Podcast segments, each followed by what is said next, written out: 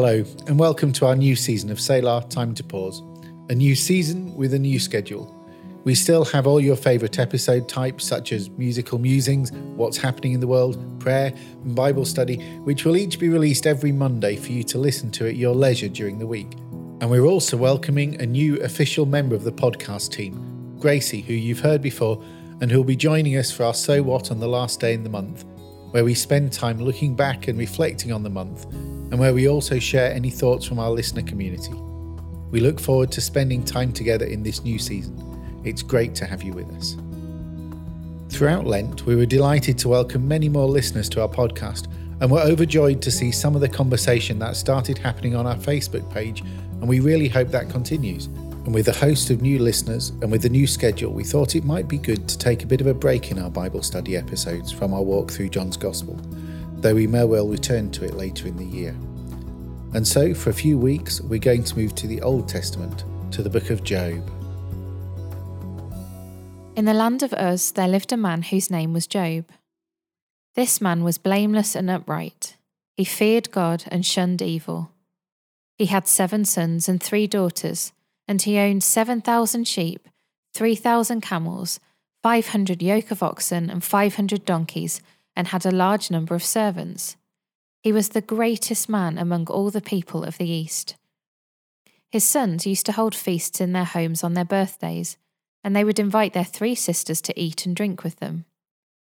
When a period of feasting had run its course, Job would make arrangements for them to be purified. Early in the morning, he would sacrifice a burnt offering for each of them, thinking, Perhaps my children have sinned and cursed God in their hearts. This was Job's regular custom.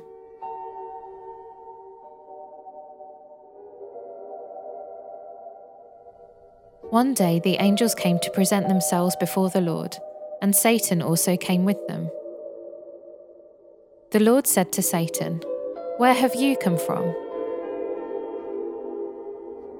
Satan answered the Lord, From roaming throughout the earth, going back and forth on it. Then the Lord said to Satan, Have you considered my servant Job? There is no one on earth like him.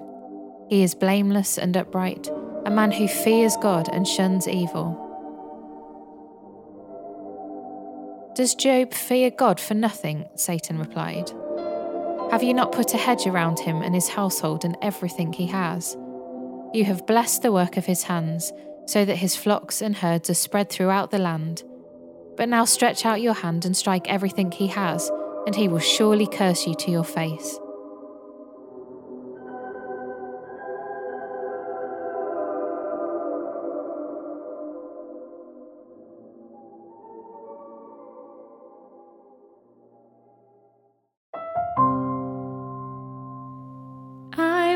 Stop and breathe in your presence. Just breathe. Just breathe.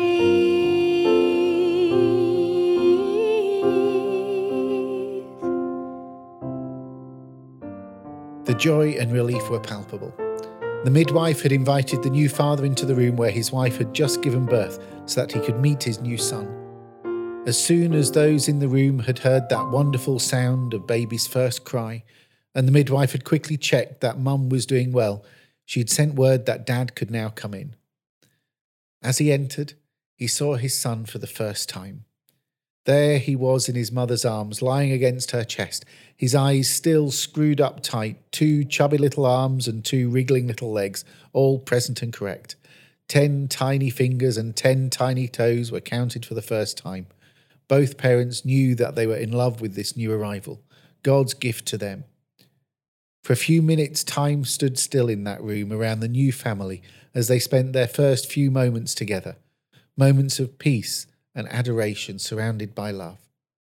But now the practicalities. The midwife gently inserted herself back into their world and took the child to clean him up properly, giving mum and dad the chance to talk quietly to each other. They had some practicalities to arrange too. But then, in an instant, their world collapsed in on itself.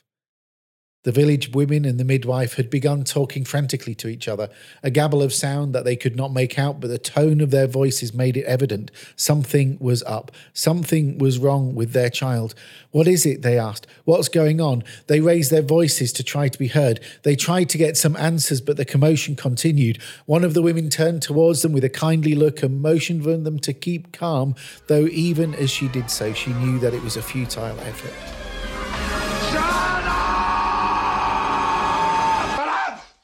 After the dad roared, the room was immediately silent, and all eyes turned to the father standing by his wife's side, his chest heaving while he caught back his breath. What is it? he asked. What's wrong? All eyes turned now to the midwife, who said in the most matter of fact voice that she could manage, He's blind. The new parents were heartbroken at the news.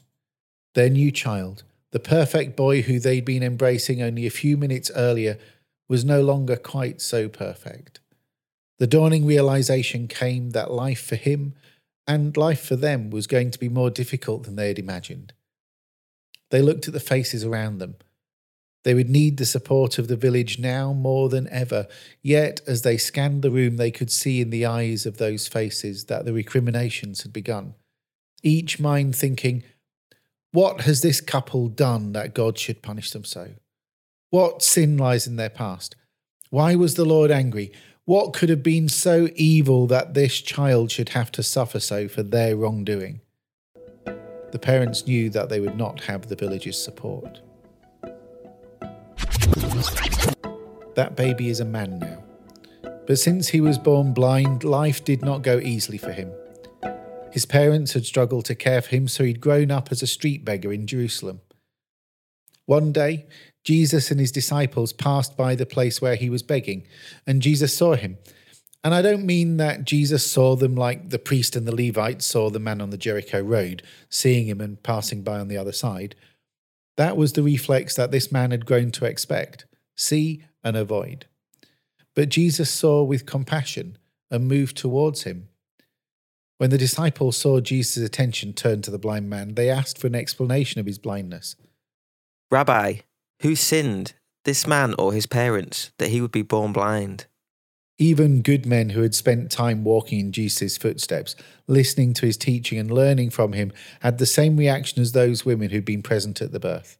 What caused God to be so angry as to allow this suffering? What evil in this man's life or the lives of his parents brought this pain to pass? 2,000 years on, and we haven't changed really. We certainly haven't improved. We may perhaps have learned a little about disability, but we're no closer to understanding pain and suffering. We continue to struggle and search for meaning in hardship. We still look for blame and cause. It's thankfully rare today to hear such comments aloud about others, though, even as a non football supporter, I can remember the controversy caused by the one time England manager Glenn Hoddle claiming that the disabled were being punished for sin in a past life. But we seem to still find it acceptable when talking about ourselves. Why me? Where did I go wrong? Are questions we ask when we suffer. When things get difficult, when time gets hard, when life is not what we might want it to be, the same thought processes that existed in first century Jerusalem and which flourished in ancient civilizations around the globe still come to the fore. Perhaps our so called enlightened world has not progressed that far after all. Suffering is punishment, pain is chastisement, adversity is karmic retribution. Misfortune is discipline. What goes around comes around. If you're reaping it, you must have sown it. Whether we listen to it or not, an inner voice will tell us to take a long, hard look at ourselves and just ask, why? Affliction, misery, and torment must be our comeuppance for something. We haven't really developed any further. What have I done to deserve this? It can't be right. Why is God punishing me? We may have questions about suffering, but in the story of Job, Satan also has a question to ask. Does Job only serve God because it gets him many things? It turns our question on its head. Rather than asking whether suffering comes because we've offended God, Satan asks if this man only chooses to follow God in order to avoid suffering. It's a good question. The fact that it comes from the mouth of the heavenly prosecutor does not diminish its worth. In fact, it's a very good question. It's the question that holds the book together, the linchpin in its narrative. Does Job only serve God because it gets him many things?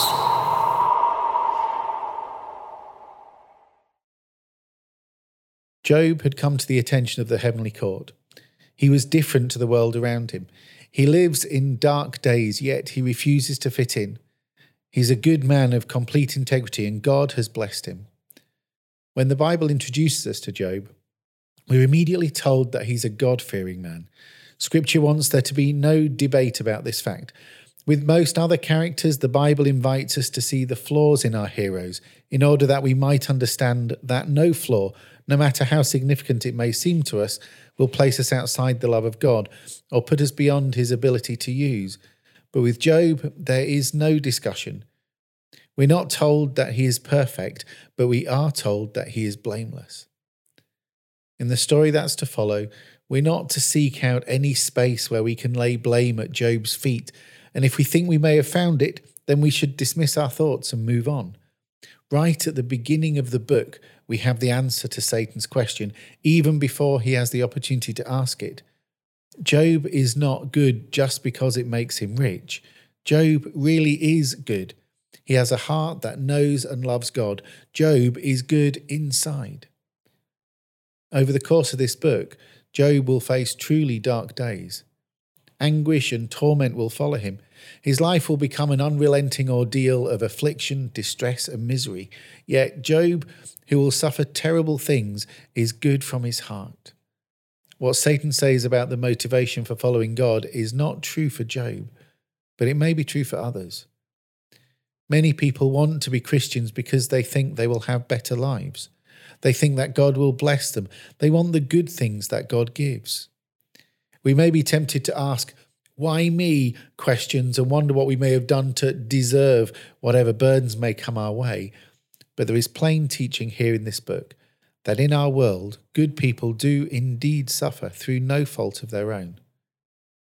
It may also be tempting to believe ancient notions that may tell us we must have done something wrong to deserve the problems we face, and that if we live a good life, then we'll deserve better. But this book shows us that even in ancient days, God was refuting the ancient superstitions. Many, many years later, when Jesus called his disciples to follow him, his call was not to an easy life, and he did not promise trouble free days. Jesus' call was clear that being a God follower would not be an easy life. His call was to take up a cross and walk in his footsteps. His caution was that if he faced troubles, then so would we. His promise was not a life of ease, but his companionship along life's journey. Job was a good man. When God gave him many things, Job was still a good man. If God were to take everything away, and as this book proceeds, he will, even then Job will still be a good man. When a person is good on the inside, then outside things will not make him bad. When your heart is set on things above, circumstances will not change it. When your heart is pure, troubles will not lead you to compromise in your actions. When your heart is true, you will follow God no matter where He leads. Job knows God. He hates evil, he loves good, and nothing that happens to Job will change that. What if God took away your money, your house, your health, your family? Would you be like Job? Would you still trust God, love good, and hate evil?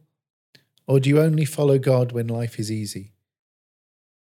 Jesus says to his people, You are the light of the world. They shine like the sun. Real Christians shine because they have light inside. Their goodness shines out when people behave badly around them. Their goodness shines out in the darkness of the world around them. Darkness is not something just overseas or in some other city. Without looking too hard, we can see the darkness of sin in our own neighborhoods as well. In the darkness of this world, we are called to be the light. We're to be like a city set on a hill. A city's not a single light, but it's a collection of many lights. That image of a city on a hill speaks of us letting our lights shine as a community of faith. It speaks of the influence of the church in the world around us. We are to be a vocal, visible, vibrant witness for the Lord Jesus Christ. Some people copy the people around them. At work, they're like the people at work. At church, they're like the people at church. But true Christians are not like this. We're called to be lights that shine out goodness. We're called to be good inside. God has changed us and made us good, just as He made Job good. Has God made you good on the inside? Or do you only look like a Christian when you're around Christians? We're to be different, even in times of hardship, especially perhaps in times of hardship. How might we, how might you answer Satan's question if he posed it to you? Do you only serve God because it gets you many things? Do you only serve God when it's easy?